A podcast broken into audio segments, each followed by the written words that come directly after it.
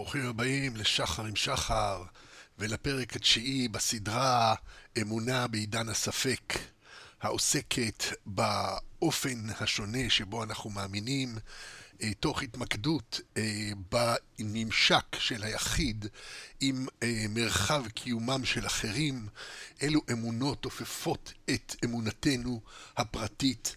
בתוך איזה ים שוחה הבועה האישית שלנו של תודעה עצמית, באיזה ים של תודעות, באיזה ים של ידע, באיזה ים של תיאוריות ואמונות ביחס למציאות שאנחנו משותף, משותפים בהם, או שותפים בהן עם אחרים אה, בתוך העולם שאנחנו חיים, בעידן הזה שהוא העידן אה, שאנחנו מכנים אותו עידן הספק. מעצם זה שהוא אה, חיבק אל ליבו, אה, אימץ אל, ליבו את המבט הזה, המדעי, שעם כל האמון שהוא נותן בתיאוריות שהוא מחולל, עדיין מוכן תמיד אה, להפרחה של התיאוריה במקרה של חשיפה נוספת מצד העולם המציאותי. אה, למעשה ניתן לומר שאנחנו הפסקנו להטיל ספק במציאות, במציאות כפי שנגלית אלינו, היא הפכה לקריטריון שלנו לוודאות כלשהי, אבל בגלל שהיא מעורפלת והיא תמיד נמצאת קצת מחוץ להישג ידינו, אז אנחנו חייבים להניח שאנחנו לא תופסים את כל המציאות כולה. אה, אולם, אה, מה שברור זה שהתחלנו לפקפק באידיאלים, בנרטיבים, באמיתות המוחלטות שתמיד ליוו אותנו במהלך ההיסטוריה.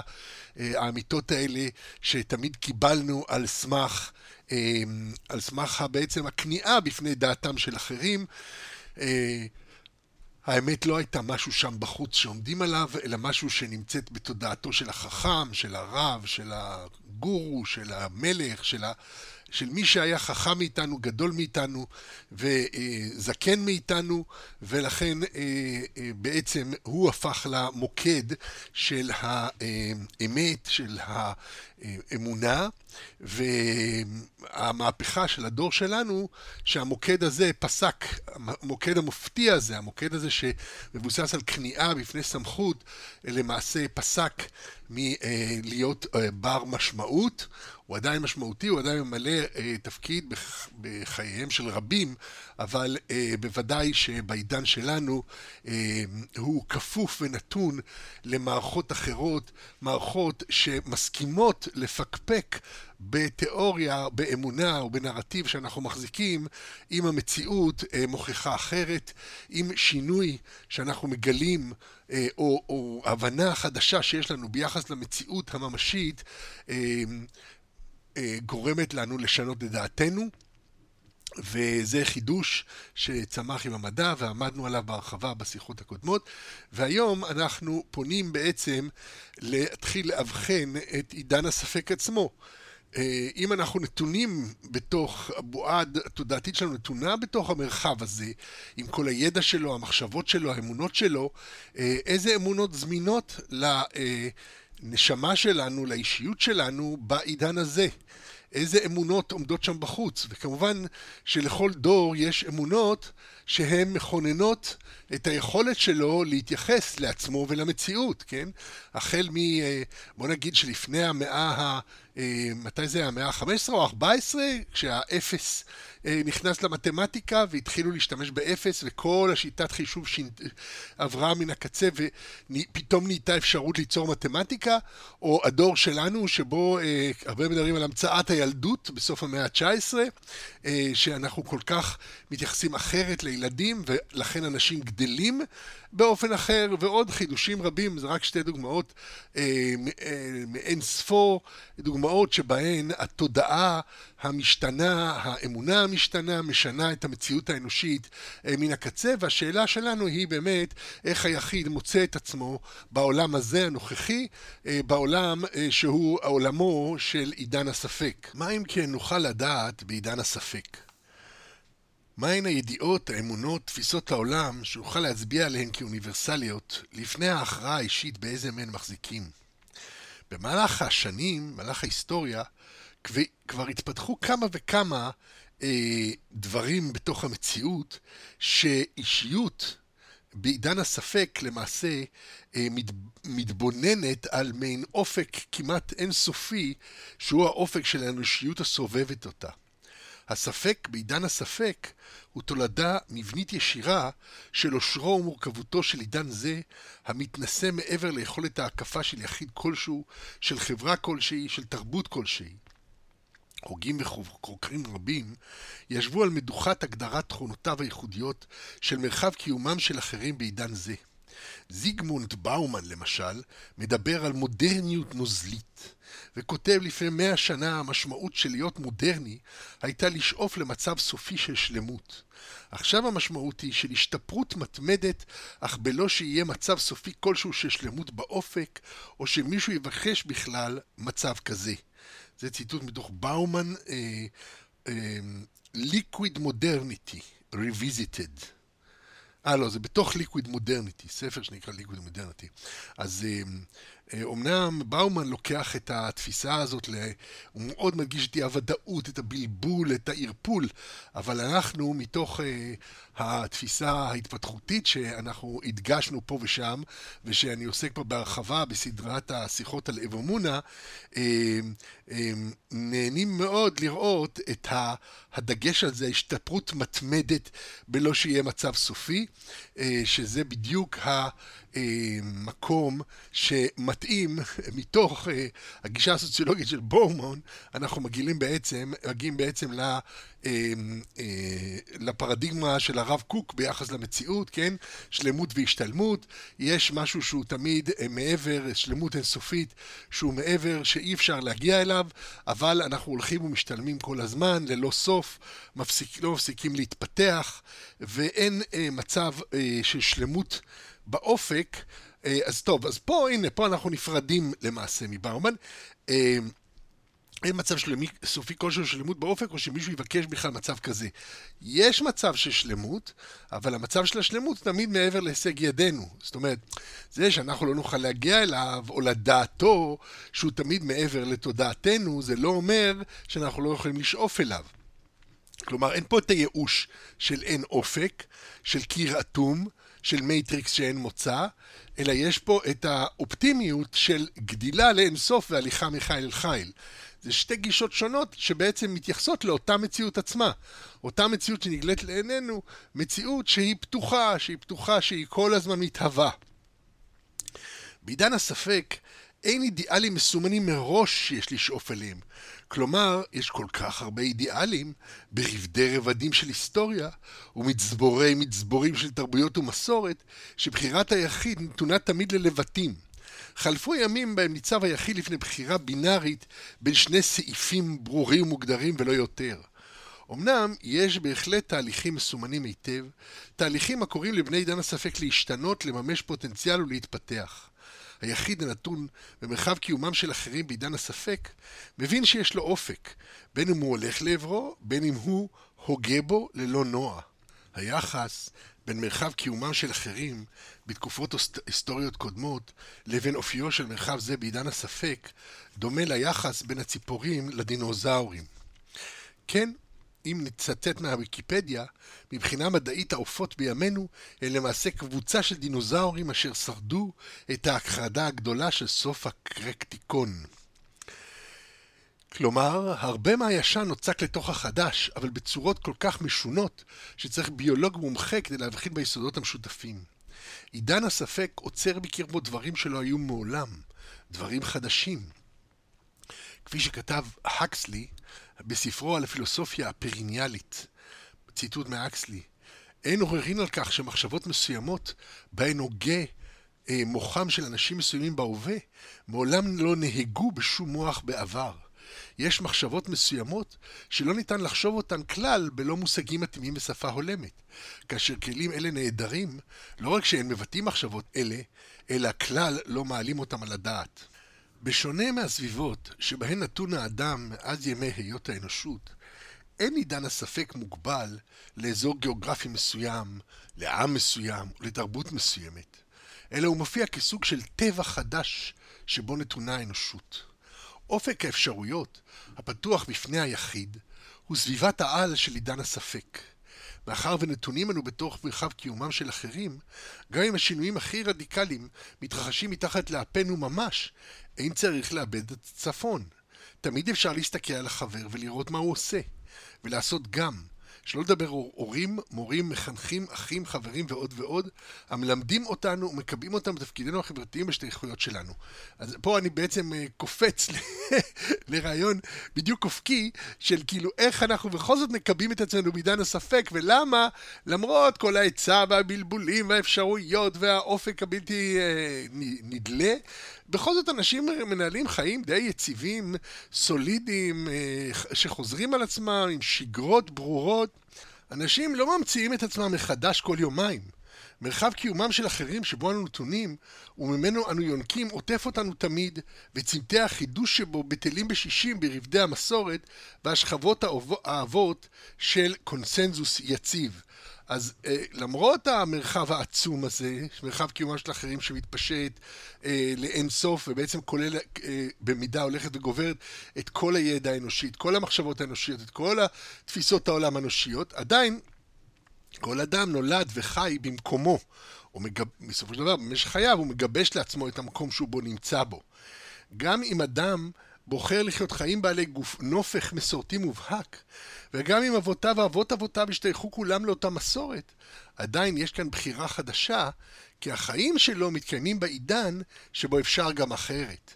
החיים שלו מתנהלים על רקע קרינת הרקע הקוסמית של מרחב קיומם של אחרים המורחב בעידן הספק. אף אחד לא יכול לברוח מהפלאפון בכיסו, גם אם הוא ציית להוראת הרבנים ואינו מחזיק התקן חכם במיוחד. אם בכלל.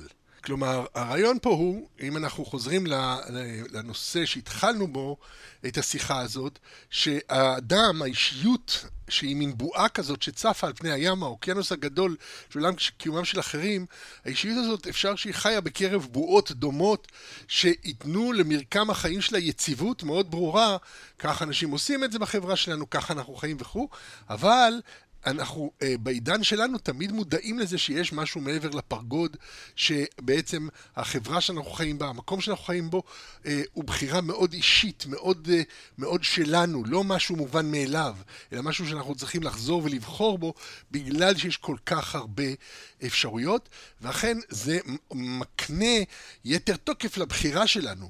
אני ככה, כי אני כזה, כי כך בחרתי להיות, ואל תגידו לי, וכן הלאה. בזכות תכונותיו הייחודיות המתפשטות על פני כל קצוות תבל, מרחב קיומם של אחרים בעידן הנוכחי כבר איננו תרבות, אלא תווך המכיל תערובות של רכיבים שחלקם נראים מעין פרווה כזה, כגון מכוניות מהירות, מיקרוגלים, מכונות הדמיה ורפואה גנטית, שזה כל אחד, ולא משנה מה תרבותו, מה דתו וכו', אה, עשוי לבחור בהם ולהתחבר אליהם, וגם יהיה להם סנקציה חברתית חיובית. חלקם על קו התפר בין טכנולוגיה לאידיאולוגיה, כמו אמצעי מניעה, אינטרנט, טלפונים חכמים, שזה דתות ינסו למנוע, וגישות עולם מסוימות ינסו למנוע את כניסתם לתוך עולמו של המאמין, אבל המאמין יודע שהם שם. וחלקם הם ממש אידיאולוגיה כמו זכויות יסוד, יחידנות ועוד. יש קשר מהותי הדוק בין כל החלקים הללו. אמצעי המניעה, נזילות השוק, האינטרנט וחסות המדינה המודרנית משולבים באופן עמוק בזכות לבחור בניידות העבודה, בקישוריות העולמית ובהגדרתו העצמית של היחיד. עצם הפתיחות והמגוון העצום של האפשרויות פורעים היבטים שונים של מסורת ומובילים לעימותים אידיאולוגיים בלתי נמנעים. בשוק פתוח, אתה לא יכול לסתום את הפה לאוכלוסייתן של מדינות אחרות, רק לאזרחיך שלך. אך בזרימה התרבותית חסרת המעצורים, כיצד, לבלום את התכנים, כיצד תבלום את התכנים? חל שינוי מבני בתשתיות החברה, המערער את בסיסם הקיומי של תפקידים חברתיים שונים, אם אתה לא צריך לצוד יותר כי יש לך סופרמרקט עם מקפיאי ענק ליד הבית ושפע עצום של אוכל שמגיע אליך מכל העולם, כולל מזון מסוג זרוק למיקרו והגש, אז כל המערכת של אספקת המזון והכנתו, מערכת מסורתית כבדה מאוד שיצרה תפקידים מגדריים מאוד חזקים, המערכת היסודית שניהלה בעצם את כל החיים של המין האנושי, הופכת פשוט למיותרת. ציידים לקטים, מה הם עושים כל היום? צדים ולוקטים. בעיקר לוקטים הנשים וקצת צדים הגברים. אחר כך צריך להכין את מה שצדת וליקטת, לא? לטחון, ללוש, לחרוך וכל ספור הפעולות הכרוכות בהכנת האוכל עתירת העמל של התרבויות המסורתיות. ופה אני מביא דוגמה אה, מתוך המסורת העברית. בסדר הנחת הפת מונה היהדות 11 מלאכות. הזורע והחורש והקוצר והמהמר, הדש והזורע, בורר, הטוחן והמרקד והלש והאופה. ובסדר הכנת הבגד 13 מלאכות. הגוזז את הצמר, המלבנו, המנפצו, הצוברו, התובע, המסך, והעושה שני בתי נירין, וההורג שני חוטין, והפוצע שני חוטין, הקושר והמתיר והתופר שתי תפירות, הקורא על מנת לתפור שתי תפירות. מתי לאחרונה זכיתם לעסוק במלאכות יסודיות אלה, שהיוו חלק אינטימי ממרחב קיומם של אחרים המיידי ביותר, של כל יחיד ויחיד בזמנים עברו, והיום נתונים להתמחות הגדולה ביותר, שהקרי בקושי אפשר להשוות את טכנולוגיית האפייה ותעשיית הביגוד של ימינו עם המלאכות המסורתיות? הרב רוזנטל הישיש היה מכריח את הרבנית לנקר גידים, כדי שלא תשכח תורה מישראל. משום שהתחילו לשלוח את המנקרים לארגנטינה ולסין, ולייבא את הבשר כשהוא כבר מנוכר, כך שכבר לא ניתן לקנות בשר מגויד בשום מקום. ואז, אוי, הרבנית הייתה נאלצת לשבת בתל, ומי יודע אם לא הייתה מובילה בטלה זו לשעמום, אלמלא היה לרב הישיש עוד כמה רעיונות חשובים לשימור התרבות והידע העתיקים. השינויים המבניים מחקו מקצועות מסורתיים שלמים מן העולם. הכובסת הוחלפה במכונת כביסה, וקוראי עופרות הברזל, בעלי המקושים והכנרית בכלוב, נעלמו והוחלפו במכרות אוטומטיים המפיקים מיליוני טונות בשנה, שאיש אינו מחזיק בהם מקוש. מה קרה? לאן זה נעלם? מאות מקצועות עוברים מן העולם עם הטרנספורמציה בתשתיות הטכנולוגיות. אני עצמי כמתרגם אה, ניצב היום ועומד משתאה מול העלייה של תרגום המכונה, The Rise of the Robots. שזה אה, לאט לאט במקום עבודות תרגום מופיעות עבודות שנקראות MTPE, זה Machine Translation Post Editing. בוא תערוך את מה שהרובוט יצר. עכשיו, הרובוטים לא מבינים את המשמעות של המילים, והם בנויים על לקסיקונים. כלומר, אה, מאחר ואדם אנושי תרגם פעם כך וכך, אה, כן, תביא לי את הבננה, give me that banana, מעכשיו הרובוט מחפש שהוא רואה משהו give me that something, הוא כבר מנסה להכניס שם את אותו מבנה, תביא לי את הבננה. אה, ו, ואומנם הוא לא מבין, ויכול להיות שבעברית למשל אה, מדובר בפנייה אל אה, רבים, תביאו לי את הבננה. ובאנגלית זה ייראה אותו דבר. כי הרבים והיחיד הם זהים בפנייה הזאת במבנה הדידוקי באנגלית, הרובוט לא יודע את זה, ואז מה שאתה צריך לעשות זה לעבור אחרי הרובוט, להבין את המשמעות, ולעדכן אותה בהתאם להבנה שרק כרגע לבני אדם יש. אבל זה הולך ומתפשט, הולך ומתרחב, והרובוט לומד את המבנים, יש פה אה, בעצם כל אה, משאבי הבינה המלאכותית עכשיו אה, מופנים לאלגוריתמים האלה של השפה, לנסות לפצח את הדבר הזה, שהוא כמעט, זה ממש הגבול של האינטליגנציה הרובוטית, שהיא רק יכולה לבנות על העבר ולא מבינה משמעות, היא רק יודעת לשים, לראות את ההסתברות הסטטיסטית של מופעים מסוימים של אה, שפה באופן כזה או אחר, ולחבר ביחד, לתפור את מעשה הטלאים הזה, ו... יש שם טעויות מוזרות שאתה, שבן אדם לא היה עושה אותן פשוט כי הוא מבין מה מדובר, והרובוט הוא פשוט לא יכול, הוא לא יכול להבין, זה הכל לקסיקלי, זה הכל על סמך העבר, ואתה רואה איך בעצם עכשיו כל קהילת המתרגמים מגויסת כדי ליצור את הבינה המלאכותית שבסופו של דבר תירש את, ה, את, ה, את האוכלוסייה הזאת של המתרגמים ותהפוך את מקצוע המתרגם למקצוע אה, שולי ומצומצם בהרבה, כבר היום, במיוחד כשמדובר על טקסטים רפטטיביים, מערכות גדולות, עולם המחשוב עצמו, כן?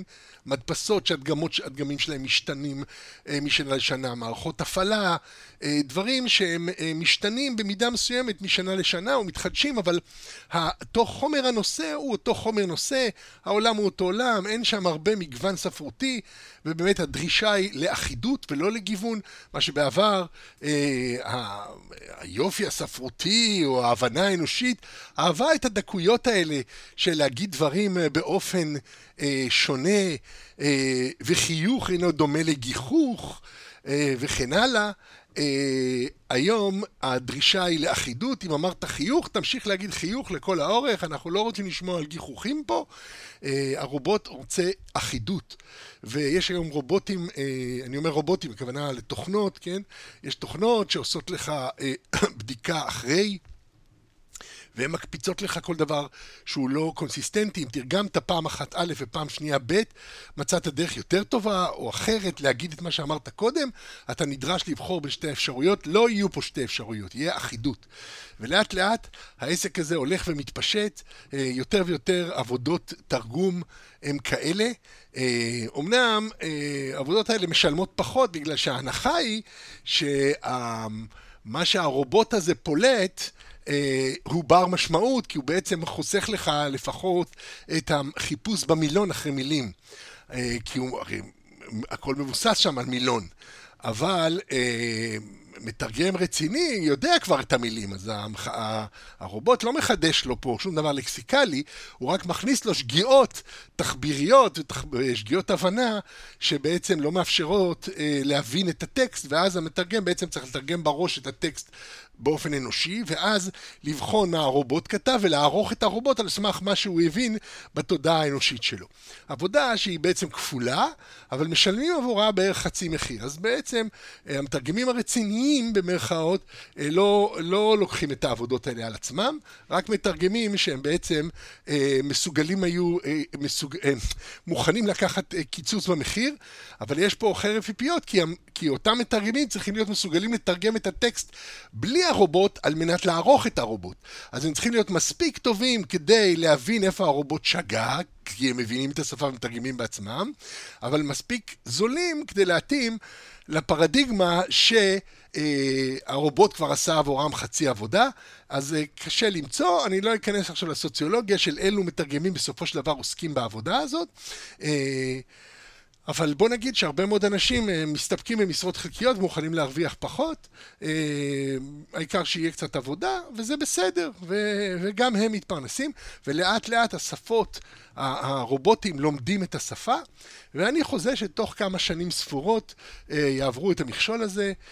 מי שמשתמש ב Google Translate ודאי נהנה מאוד, הוא רואה שהעסק משתפר משנה לשנה, התרגומים פחות מצחיקים, ובוודאי שאפשר להסתמך על Google Translate לדברים מעשיים. אה, אם אתה רוצה להבין משהו בשפה זרה לך, כי אתה רוצה להזמין משהו באינטרנט, או כי אתה רוצה לרדת לעומקם של איזה תוכנה, או...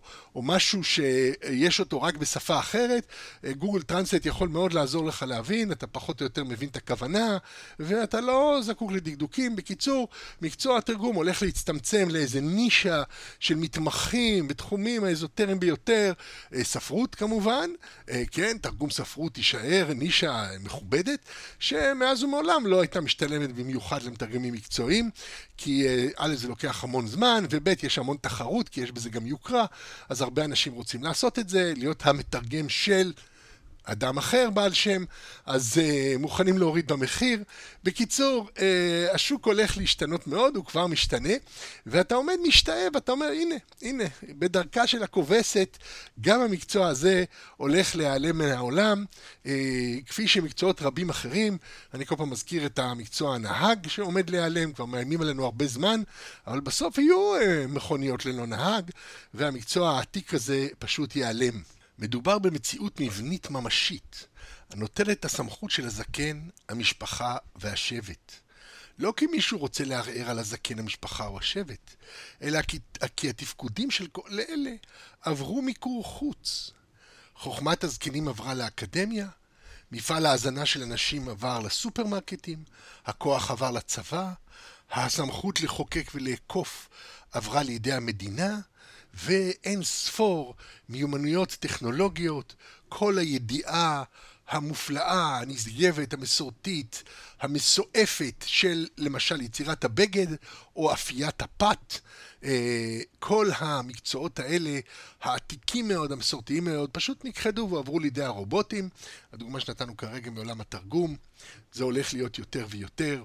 אני עוסק בהרחבה אה, בשאלה הזאת של בעצם אובדן התפקידים הקלאסיים, המסורתיים של היחיד, אה, בסדרת השיחות הכלכלית, כן, אמונת הכסף, שם אני מדבר על הפונגיביליות של היחיד, על זה שכל יחיד בעצם יש לו צד שהוא ניתן להמרה ביחידים אחרים אה, שמבצעים את התפקיד.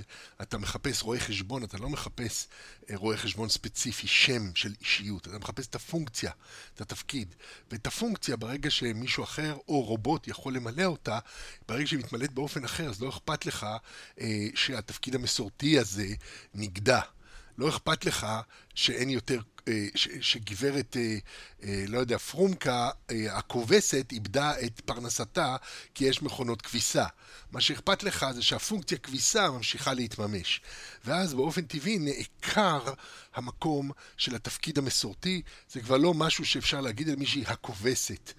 הכובסת, אוקיי, אז מה, מה את כל היום כובסת? יש הרי... אלא אם כן את עובדת במכבסה, ברור. ברור שאם את עובדת במכבסה אוטומטית, ואת עוזרת לאלה שאין להם מכונת כביסה בבית לכבס, אז את עדיין הכובסת. אבל זה תפקיד אחר לגמרי ממה שהיה בזמנו, שהייתה באה הכובסת הביתה ולוקחת ערימות ערימות אה, של אה, מאות פריטים אה, באביב, וכובסת אותם, מייבשת ומחזירה אותם אה, מסודרים לקראת החורף, לאכלס את כל הארונות. אה, היו חיים אחרים פעם. גם אם אתה שומר הדוק של המסורת, וגם אם תעשה בדיוק את אותם דברים שסבי סבך עשה, ותשמור בדקדקנות על מסורת אבותיך, הסביבה שבה אתה פועל כבר אינה סביבתם של אבותיך. מרחב קיומם של אחרים, שבו אתה נתון כבר השתנה לבלי הכר מזה של סבך. אם אישה יכולה לחיות לבדה במדינה המודרנית, ויש לה אמצעי מניעה לנהל את הילודה של עצמה, ויש לה את היכולת לקיים את עצמה כלכלית, והיא חופשייה לנוע ולהתפתח כראות עיניה, ללמוד מקצוע, להקים עסק, לחנך את ילדיה כראות עיניה, וכל היכולות הללו אינן תלויות בתפקודי המשפחה המסורתית, הרי שבכך מתרוקנת ממשמעות כל המערכת בה היו תפקידיהם של גברים ונשים מבוססים על תכתיבי הישרדות שונים לחלוטין. נכון, אם אתה שומר מסורת, אתה יכול לבחור לנהוג על פי הרולים המסורתיים, זה יפה מאוד, בהחלט, יישר כוח. אתה יכול לשחק את תפקיד הפטריארך, אם אתה זכר, ואם גם אשתך אוהב את הסטייל הזה, אפשר שזה אפילו יצלח בידך. אבל פטריארך אתה כבר לא, משום שהתפקיד הזה כבר עבר מן העולם, כמו תפקידה של הכובסת, או תפקידם של מרקידי הבר כדי להפריד את המוץ מן התבן. זה כבר לא אותו מרחב. גם אם עדיין מחפשים בגדים ואופים לחם. חזון המודרניות, כותב ברגר, נושא עמו הרבה מאוד ציפיות אישיות וקולקטיביות. אולם ברמות היסודיות ביותר של החוויה האנושית, כרוכה המודרניות בציפייה לגאולה מרעב, מחלות ומוות בגיל צעיר. כך יש למודרניות איכות ניסית ומאגית, שיכולה בנסיבות מסוימות להתחבר לציפיות דתיות עמוקות, עתיקות, של גאולה מהסבל האנושי. זה בתוך ברגר, The Homeless Mind. אמנם יש פה משהו מעניין, שמעצם האופן שבו המציאות בנויה היום, היא עוקרת את התזות היותר עמוקות של מסורות עתיקות שנים. אם ניקח לדוגמה, שוב נחזור אל הסיפור האהוב עלינו, אה, מעשה בראשית, אה, ש, או ששימש לנו מופע, מופע עד כה, בעצם התורף שלו אה, נעקר בעידן הספק. הרי מה היה הסוף? שהמורדים במסורת נענשו, נכון? וזה היה בעצם הפואנטה שההיסטוריה לקחה, התרבויות לקחו מהסיפור, סיפור בראשית. העונש שהיה כל השנים מובן מאליו, כמציאות שסיפור גן העדן בא להסבירה. קיום, קושי הקיום האנושי שמילא את מרחב קיומם של אחרים במשך כל ההיסטוריה, ושניתן היה להראות עליו בעצם ולומר, הנה, זה, זה הכל בעטיים של הנחה, של האישה, של האדם, זה העונש על המריית פי הסמכות, על המריית פי האלוהים, צער הלידה, עונש האישה. זיעת האפיים והצמחת הקוצים והדרדרים הם עונש הגבר. אם כי נראה שברוב התרבויות אנשים נסעו בשתי הקללות גם יחד, ומי שלא ראה קוטפות יבולים במזרח או מנקות דגים בצפון, לא ראה זיעת אף מימיו. אבל היום, בעידן הספק, בעידן הנוכחי של ההתפתחות הטכנולוגית, גם עוצם עותק עוקץ זה ניטל, באשר מה נותר מפשט הקללה העתיקה, אל האישה אמר הרבו, הרבו הרבה צבונך ועירונך, בעצב תלדי בנים, ואל אישך תשוקתך והוא ימשול בך. ריבוי ההריונות כבר אינו קללה בלתי נמנעת, אלא אופציה נתונה בידי כל אישה, ועצב הלידה, תמיד אפשר ללכת על שיכוך אפידורלי, ואפילו על הרדמה מלאה בניתוח קיסרי. לגבי התשוקה לאיש, יעידו מספרן הגועש לאמהות החד-הוריות, והממשלה, נו באמת. אם כך, אנחנו רואים שהשינוי המבני עוקר את המציאות שהתיאוריה הקודמת באה להצדיק. כי הרי תמיד אמרנו שהמציאות מלופפת בעולם המושגי. אם כך, בעידן הנוכחי כבר נעקר כל התשתית המציאותית שהעולם המושגי בא לשבת עליה. אז אם אתה לא צריך להצדיק עכשיו את, ה, את כל הסיפור של עצב אנשים בלידה, זה היה סכנה נוראית הרי, היה, היה מוות בלידה, היו דברים קשים מאוד שפשוט נעלמו כמעט לחלוטין מהאופק שלנו בעידן המודרני. ו, וברגע שזה נעלם, אז למה, למה אתה צריך את סיפור בראשית להצדיק? להפך, עכשיו זה הופך הפוך. אם קודם זה נראה מובן מאליו, ש... ו... וכשהיית קורא את סיפור בראשית, היית מניד בראשך ואומר, אה, עכשיו אני מבין למה סובלים כל כך, אני מבין למה הם סובלות, עכשיו אני מבין למה העולם נראה כפי שהוא נראה. כן, זה היה בגלל כל המעשים שם בגן עדן. היום, הפוך, אתה מסתכל על המציאות, שהיא מציאות אחרת לגמרי, שאין בה את הדברים האלה, מציאות של לידות אלקטיביות אה, עם אפידורל, וחיים, אה, חיי זוגיות שנשים מחליטות לעצמן אם להיות עם, עם אה, גבר או לא, אם בכלל להיות עם בן זוג או לא, ו, ואתה מסתכל על זה, ואז אתה אומר, אתה מגרד את הראש ואתה מנסה להבין מה, מה התכוון המחבר? מה הפשט הזה שכתוב שם בספר בראשית על בעצב תלדי בנים? מאיפה זה בא? מה, מה, מה בעצם? אולי תמצא פרשנות חדשה? אה, כן, אז אתם מבינים שיש פה משהו מבני. גם חלקו של פשט קללת הגבר לא שפר מזה. והנה, מה הייתה הקללה לגבר? אולי אדם אמר ארורה אדמה בעבורך, בעת צבון תאכלנה כל ימי חייך, וקוץ ודרדר תצמיח לך, ואכלת את עצב השדה. בזיעת אפיך תאכל לחם, עד שובך אל האדמה, כי ממנה לוקחת, כי עפר אתה ואל עפר תשוב. זה בראשית ג' ט"ז עד י"ט. הקללות האלה עדיין תקפות לגבי אוכלוסיות רבות על פני כדור הארץ. ואם בתרבות המערב תופס המגזר החקלאי אחוז נמוך מאוד, הרי שבעולם המתפתח עדיין חי אדם תחת קללות אלה, ועדיין ניתן להביא לו את בשורת הפשט, ועימה את הפיתוי לציית למקור הסמכות, שהרי תראה מה קרה למי שהלכה אחרי האמת האמפירית וההשכלה הנחמדת. כלומר, עדיין אתה יכול בארצות שבהם חווים את, ה, את הקושי הנוראי שבקיום האנושי במלוא מערומיו, בארצות האלה הטקסט הזה, הטקסט המקראי, או, או, או לא משנה, כל טקסט שממנו, שנגזר ממנו, האמונות השונות שנגזרו ממנו והתפזרו על פני תבל, אה, יכולים עדיין להיות משמעותיות אה, בגלל שהחיים, הקיום לא השתנה. הקיום ממשיך להיות קשה, ואז אתה, זה מתאים. הטקסט הזה מתאים להצדקת הקושי הניצב בפני האדם. לא כן בארצות השפע, ארצות הליבה של עידן הספק. שם השתחרר האדם מהקללה הקדמונית של עבודת האדמה. מספר הסובלים מקללת זיעת האפיים הצטמצם מאוד במערב. אה, למשל, בשנת 2016 בארצות הברית רק 1.6% מכלל העובדים היו עוסקים בחקלאות. לעומת מד... מדגסקר, ששם 75% עסקו, עוסקים עדיין בחקלאות, או עסקו בשנת 2016. העולם הולך ומשתנה, וניתן, יש אתר, אה, אה, באנגלית זה Our World in data, זה במשפט, מילה אחת, מחוברת, נקודה אורג, קו אלכסוני, employment, מקף, in, מקף, agriculture. ואז אתם מקבלים מפה שמאפשר, עם זכיח כזה, שמאפשר לכם לראות בכל שנה מ-1960 ואילך אה, איך השתנה מפת העולם מבחינה חקלאית, ואיך החקלאות הולכת ומדלדלת בתרבות המערב.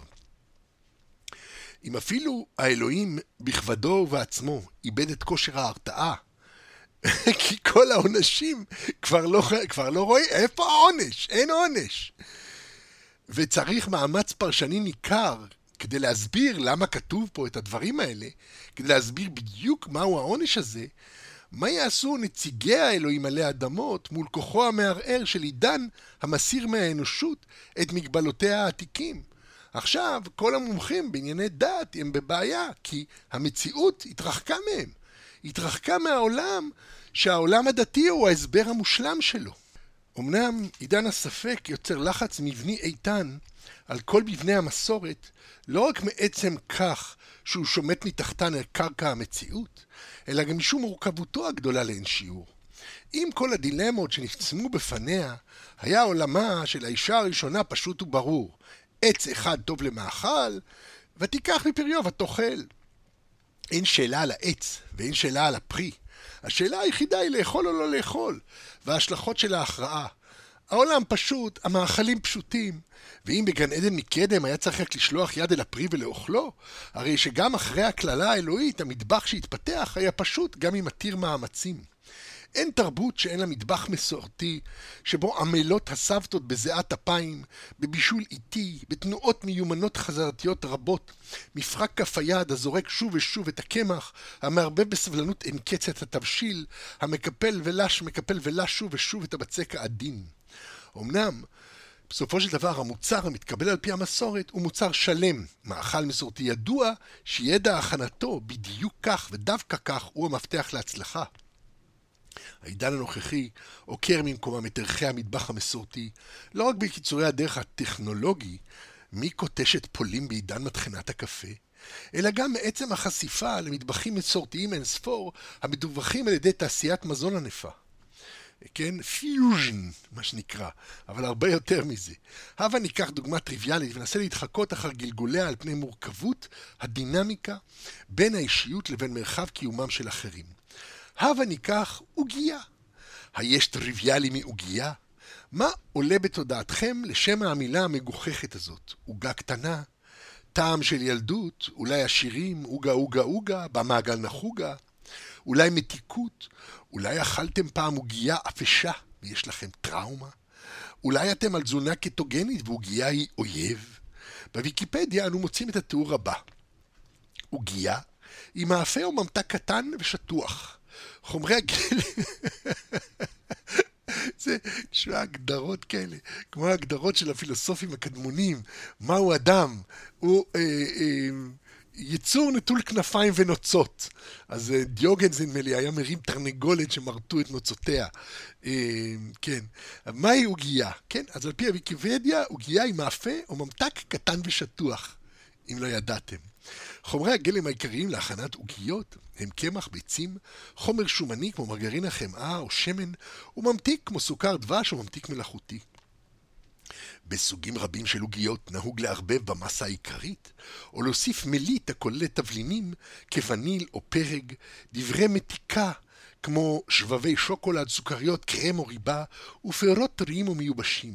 ניתן גם להוסיף על העוגייה זיגוג בטעמים וצבעים שונים. זה הכל מתוך הוויקיפדיה, הערך עוגייה. אמרנו עוגייה במופשט, אבל כבר ברור שכאשר מדובר באישיות העוגה בעוגייה, מקבלת השאלה איזו עוגייה ממדים חשובים ביותר.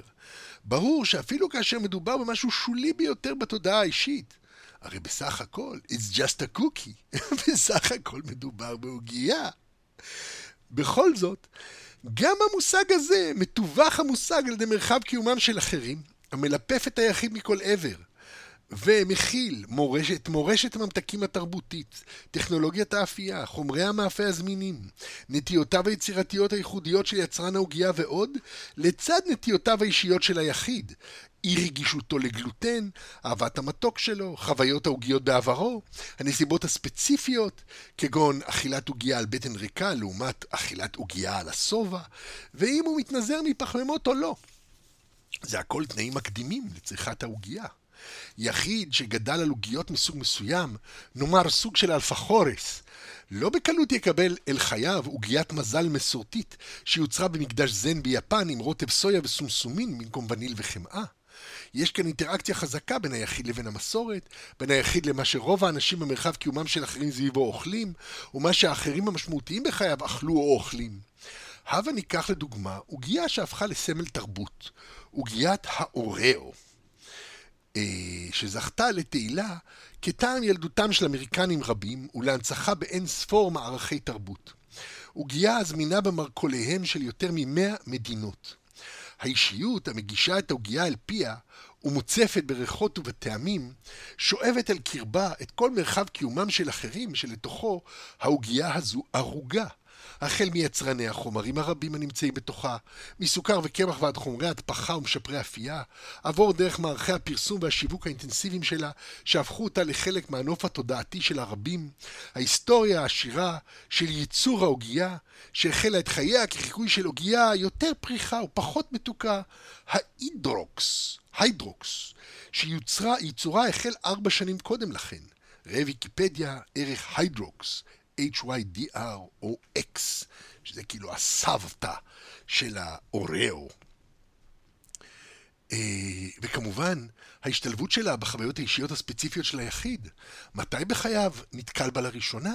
מתי טעם אותה לראשונה? מתי הראו אחרים? מתי ראה אחרים אוכלים אותה? מתי כיבד אחרים? מתי כיבדו אותו?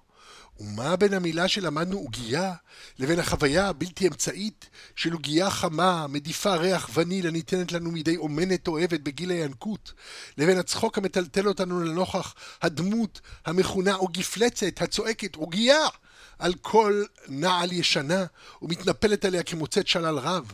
מה קורה כשפתק בתוך עוגייה מודיע לנו את גורלנו הטוב? אמנם גורלן של הממציאים היפנים-אמריקנים של עוגיית המזל לא שפר, משום שכאשר כולם הוחזקו במחנות מעצר במהלך מלחמת העולם השנייה, עבר הייצור והשליטה של עוגיות מזל מהיפנים שהמציאו אל הסינים ששכללו והפיצו. ומה קורה לנו אם אכלנו יותר מדי עוגיות ונאמר לנו שאנחנו צריכים לקצץ בצריכת הפחמימות הריקות?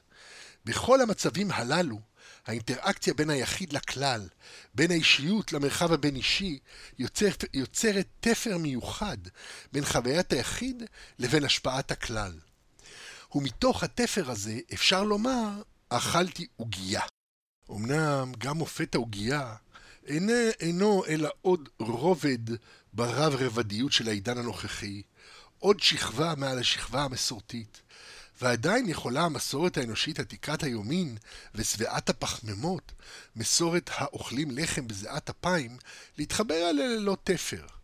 אלא שעידן הספק חודר לפני ולפנים, לא רק לכל האמונות שהחזקנו בהן עד כה, אלא גם לעצם האופן שבו אנו ניגשים למציאות, ומציע לנו נרטיבים חלופיים לכל אורכה ורוחבה של המציאות. הנה עולה לה לאחרונה התזוגה, התזונה הקטוגנית. אופנה חדשה ורדיקלית של אכילה, החותרת להפעיל את הנתיב המטבולי של שריפת שומנים במקום פחמימות. לפי תזונה זו יש לאכול הרבה שומן ומעט מאוד פחמימות. העוגיות לא בתפריט, אך לא רק עוגיות, אלא גם לחם ויין. והרי נאמר, ומלכי צדק מלך שלם הוציא לחם ויין והוא כהן לאל עליון. כביכול, יש כאן עניין טריוויאלי, מה אכפת לה לאמונה? אם אדם אוכל לחם ויין, או שמן קוקס וזריוני צ'יה, אלא שהשינוי האמפירי של המציאות, עלייתו של ידע חדש על קיום האדם ותזונתו, משנה באופן רדיקלי את תפיסת המציאות ומערער את עצם האושיות העמוקות ביותר של המסורת, וביתר חריפות ביהדות, שבה מכל המזונות והמאכלים נתייחדו ברכות מיוחדות ליין ולפת. מדובר בברכות בעלות חשיבות תיאולוגית עמוקה, הברכות היסודיות ביותר של סדר עבודת השם ביהדות, המקשרות בין העשייה האנושית לשפע האלוהי. אלו הן הברכות השוברות את הקללה המקורית שנתקלל לאדם, באשר הן מכסות לבורא עולם את היין ואת הלחם, בורא פרי הגפן, המוציא לחם מן הארץ. לא עוד ארורה האדמה בעבורך, בעיצבון תאכלנה כל ימי חייך, וכוז ודרדר תצמיח לך, ואכלת את העשב השדה בזיעת אפיך תאכל לחם. אלא מעכשיו, ברוך אתה השם המוציא לחם מן הארץ. אלה הברכות העומדות בלב הציווי לקדש את המציאות, את העולם, את הזמנים, מהו קידוש ללא לחם ויין. הכהונה לאל עליון, הברכות, הסעודות והקידושים, העומדים בלב העשייה האמונית היהודית, סובבים כולם את הלחם והיין.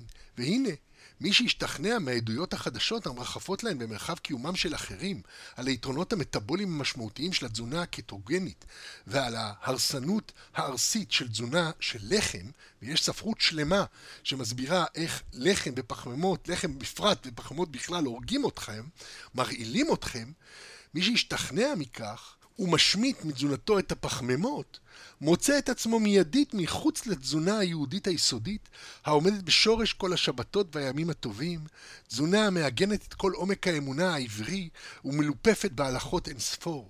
בבת אחת נעקרים כל אותם תילי תילים של פרטים הלכתיים הסובבים את נטילת הידיים, את ביציאת הפת, את הברכות לפניה ואחריה, את הקידושים, את הכלים, את שיעורי האכילה. היכן הוא יין ישמח לבב אנוש להצהיל פנים משמן, ולחם לבב אנוש יסעד? אם אין לך לא יין ולא לחם לסעוד ולשמח את הלב, ולהפך אתה סבור שאין היין ואין הלחם יכולים לגרום לך נזק ולא לסעוד אותך. לנוכח המסורת ניצבת את התודעה העכשווית מגגלת, שבודקת את רכיבי המקרו של כל פריט מזון, באמצעות חיפושים מתוחכמים ואפליקציות סורקות ברקוד, המלמדות את הניזונים מה תכולת הפחמימות בכל דבר, תוך ניקוי הסיבים התזונתיים כדי להגיע למגבלת היעד שלא יותר מ-20 גרם פחמימות ליום, שהיא המגבלה המחוללת הפלא, הפלא של הקטוזיס, הפעלת נתיב מטבולי חליפי וקדום, המאפשר לגוף להחליף דלק ולשרוף שומנים במקום סוכרים. התזונה הקטוגנית הנמצאת עתה בעלייה העולמית היא ידע מדעי אזוטרי מתוחכם ביותר, הנגיש לכל אחד באמצעות הנייד, המעניק לפרט אחריות מבוססת ידע חסרת תקדים על אכילתו. סבתכם לא ידעה אילו ערכים תזונתיים יש בפלפל ממולא או במרק קובה. היא ידעה להכין את זה טוב טוב, אך לא היה לה מושג על הערכים התזונתיים, שניתן עתה למצוא בגיגול אחד. היא לא ידעה שבמנה אחת של פלפל ממולא יש 209 קלוריות, 12 גרם שומן, 12.5 גרם פחמימות ו-12 גרם חלבון. הרבה יותר מדי פחמימות עבור תזונה קטוגנית. אבל אם נחליף את האורז בשבבי כרובית ונוסיף שומן לבשר, אפשר שנקבל מנה קטוגנית לא רעה.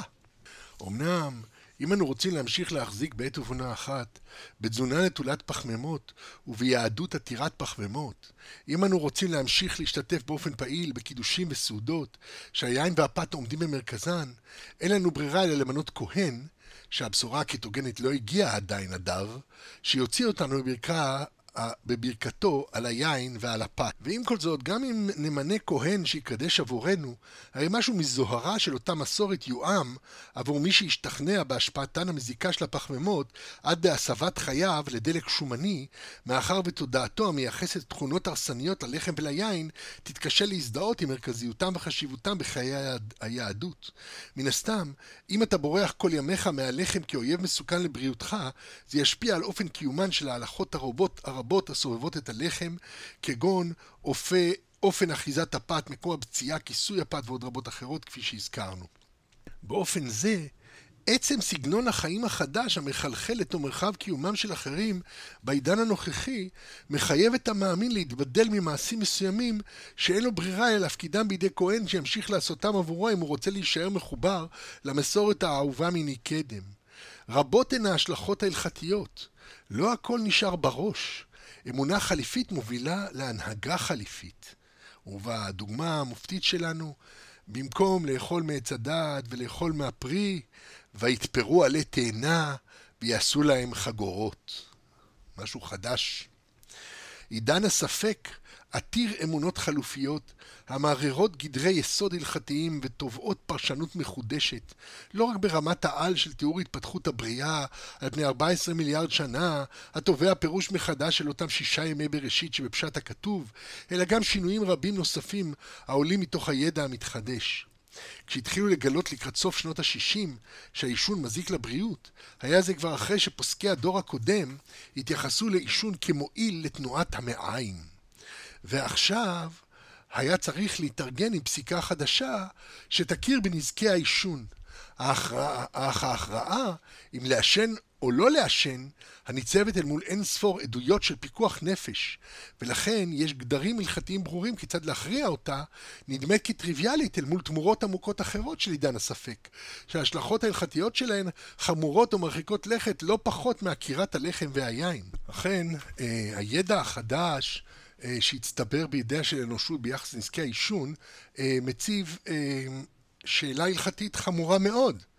אה, ומציע לנו דוגמה מעניינת של ניסיון ליישר קו הלכתי בעיית נזקי העישון, שזה כמובן ידע אמפירי שבא לעולם בעידן הספק.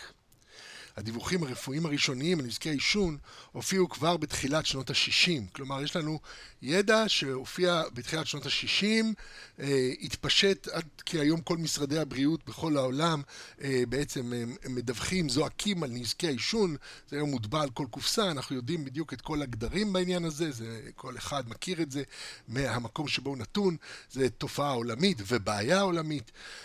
אבל הידע הזה הופיע, אה, אה, בעצם זה ידע חדש, הוא הופיע בשנות ה-60, זה קשור כבר לעידן הספק, אחרי תחילת עידן הספק. אה, ודוגמה מעניינת לניסיון הזה לברר את ההלכה סביב זה, ניתן למצוא אצל הרב דוד גולינקין, ממנהיגי היהדות הקונסרבטיבית בארצות הברית, שיוצא חוצץ נגד רבנים שאינם אוסרים את העישון על פי ההלכה. חמישה רבנים, הרב אוירבך, אלישיב, בלייך, יוסף ופיינשטיין, מסכימים שיש להימנע מעישון, אבל טוענים שאין העישון אסור על פי הלכה. מה לעשות? כדאי להימנע, זה לא טוב, אבל ההלכה לא אומרת שאסור לעשן. והרב גולינקין מאוד נסער מזה, כי הוא חושב שמן הראוי אה, שההלכה תאסור את זה, ושזה לא יהיה רק אסור על פי הידע המדעי, הרפואי וכו', אלא שההלכה תאסור את זה. אה, זהו מופת קלאסי של התנגשות בין הצו האלוהי, ההלכה שנוצרה בעולם שלא הכיר בנזקי העישון, לבין האמפיריקה המגלה שטוב העץ, או ליתר דיוק, שרע השיח. כי השיח הטבק שייך למשפחת הסולניים, הכוללת גם את העגבניות, החצילים והפלפלים החריפים, לצד פריטים רעילים רבים. בין הנימוקים ההלכתיים המצדדים באי הטלת איסור הלכתי על העישון, מובאים כמה טיעונים מעניינים, שהראשון ביניהם הוא שאין גוזרים גזרה לציבור, אלא אם כן רוב הציבור יכולים לעמוד בה. טיעון מרתק לפיו אין פוסקים הלכה, גם אם ראוי היה לעשות כן, אם אין היא עתידה להתפשט על פני כל מרחב קיומם של אחרים. אם לא יקלמו, יקיימו את ההלכה שפסקת, הרי שהטלת עומס תיאולוגי נוסף של אשמה על כתפי המאמינים ללא תועלת ממשית. טיעון השני, ומשום הכלל, מוטב שיהיו שוגגים ואין מזידין. לפיו אולי עדיף לשתוק. טיעון שני הוא משום הכלל, מוטב שיהיו שוגגין ואין מזידין. לפיו אולי עדיף לשתוק, כי ממילא רוב המעשנים לא יקשיבו, ועדיף שיעברו בשוגג ולא בזדון. כלומר, אתה תגיד להם להפסיק לעשן, הם לא ישמעו לך כי הם רוצים להמשיך לעשן, כמו שאנחנו יודעים ש-30% מהאוכלוסייה במערב, או 25% תלוי במדינה, אה, ממשיכים לעשן למרות כל האזהרות, למרות משרד הבריאות, למרות הצעקות, למרות הכל, יצפצפו עליך. אז יוצא שהם מזידים, קודם היו בשגגה, לא ידעו, לא, לא מבין, לא זה, אין הלכה, אוקיי, אז אני, אני מעשן. אבל עכשיו אתה מעשן בזדון נגד הגזרה ההלכתית, אז עדיף לא לגזור את הגזרה ההלכתית. הרב גולינקין דוחה את שני הטיעונים משום פיקוח נפש, כאשר העובדה שאכן מדובר בפיקוח נפש מקורה בידע המדעי החדש על נזקי העישון. באופן מרתק, גם הפוסקים שאינם מוסרים את העישון מסתמכים על הידע העכשווי בשיקוליהם. כפי שמציין גולינקין, הרב בלייך מביא דברי רבי יעקב אטלינגר, האומר, בסכנה עתידית אפשרית הולכים אחר הרוב, ואם לא כן, אין, איך מותר לירד לים ולצאת למדבר, אה, שהם מהדברים שצריכים להודות על שניצולו על ידי ברכת הגומל, ואיך מותר לכתחילה להיכנס לסכנה ולעבור על ונשמרתם מאוד לנפשותיכם, אלא על כורכך, כיוון דבאותה שעה שהולך עדיין ליקה סכנה, אין סכנה בזמן שיצא, הולכים אחר הרוב ומותר. גולינקין מדקדק לסתור את דברי הרב בלייך וכותב ברם, יש הבדל משמעותי בין נסיעה המסוכנת לבין העישון. הנוסע בים לבקר קרובים או במדבר לשם מסחר מסכן את חייו לצורך חברתי כלשהו, ובלעדי אותן פעולות החברה האנושית לא הייתה מתפקדת. מאידך גיסא, לעישון אין שום מטרה חברתית הכרחית, ובלעדי העישון יכולה החברה להמשיך ולתפקד ללא בעיות. טיעון המעיד על הריחוק הרב של הרב גולינקין מתודעותיהם של אותן מורדים קשיחים הממשיכים לעשן כנגד כל האיסורים, המוצאים מטרה חברתית במרים לא רק נגד דעת החברה, אלא גם נגד השכל הישר, הבריאות והממסד. הרב גולינקין גם מביא טיעונים מדעיים מעולם הרפואה, לפיהם כל סיגריה משפיעה לרעה על הלב, הריאות, לחץ הדם והגוף כולו. כך מדגישים וייס, עמוד 140, פרופסור סומפולינסקי, פאר תחת אפר, עמוד קס"א. ההשפעה השלילית אינה עתידית ואפשרית, אלא מיידית וודאית. ייתכן שאותו בן אדם לא יחלה בסרטן, אבל כל סיגריה משפיעה לרעה על בריאותו. זה הכל מתוך אה, גולינקין, תשובה בעניין יחס ההלכה לעישון. אה, אפשר למצוא את זה באינטרנט, זה PDF, אה, Responsa for today, מילה אחת, נקודה com, אה, קו אלכסוני, vol 4, קו אלכסוני 5, נקודה PDF. אתגר תיאולוגי גדול יותר ניצב בפני הרב גולינקין כשהוא צריך להתמודד עם מעשה אבות סימן לבנים, השורש הכריזמטי של אמונת המסורת. הרב פיינשטיין אומר בין השאר שמותר לעשן, בפרט שכמה גדולי תורה מדורות שעברו ודורנו שמעשנים. טיעון זה מרגיז מאוד את הרב גולינקין, והוא כותב, ראשית, כל אותם גדולים לא ידעו שהעישון מסוכן. אדרבה, הם חשבו שהוא מרגיע את העצבים ומסייע לעיכול. אמנם בכל זאת ישנו גם ישנו אותם גדולים, ואין ברירה אלא לתקוף את לב האמונה בכריזמה, ולומר ללא כחל וסרק שהרב פיינשטיין דוגל בשיטה החרדית של דעת תורה ואמונת חכמים, שלפיה גדולי תורה מושפעים מרוח הקודש ואינם מסוגלים לטעות. ברם תפיסה זו היא המצאה של רבנים חרדים בעת החדשה, וזרה לחלוטין ליהדות הנורמטיבית. גולינקין שם, והנה יש לנו עוד תחדיש לשוני לתיאור הגוון המסוים של יהדות אליו משתייך גולינקין, הפעם זו הנורמטיבית, המובדלת מן החרדית. בסופו של דבר נאלץ גולינקין לחזור אל הטיעון של מי הגיד לך, אל הסמכות לקבוע את האמת, ובדיוק כמו הרבנים שהוא חולק עליהם, הנשענים על סמכות גדוליהם, מעבר לתוכן דבריהם, כך נשען גולינקין על פריעת הסמכות של הרבנים החרדים, מעבר לתוכן דבריהם, והוא עושה זאת על סמך אותו טיעון בדיוק של אי מתן תוקף לחידושים. היהדות הנורמטיבית.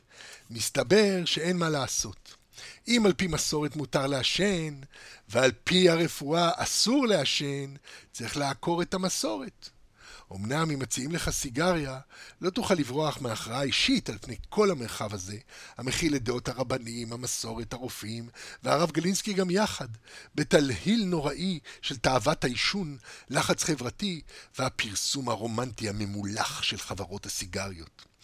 אמנם דווקא הרב פיינשטיין מביא טיעונים בשם החירות האישית לבחור, אף משווה את העישון להרבה מיני אוכלים, שהאינשי נהנים מהם ביותר, כי ביסרא שימנה ודברים חריפים ביותר, שאינם אסורים משום חשש סכנה, מאחר שרוב האנשים אינם מסתכנים בכך. וסומך גם על הכלל של שומר פתאים השם.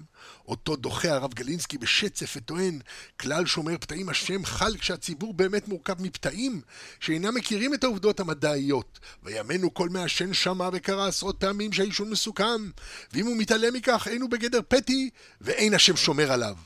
השם אינו שומר על מעשנים. הבנתם? Unbelievable. אכן, מופלא. כיצד השם הרציונלי והקפדן, היצוק על פי מידותיו של נציג היהדות הנורמטיבית, אינו שומר עוד על חסרי הדעת, על הטועים, על המכורים, על החלשים, על הסובלים מנזקי עישון. אויה לנו. אוי, טוב. עד כאן. אה, פרק זה בסדרת השיחות על אמונה בעידן הספק. אתם מוזמנים להצטרף אליי אל שיחות נוספות בסדרה הזאת. להשתמע.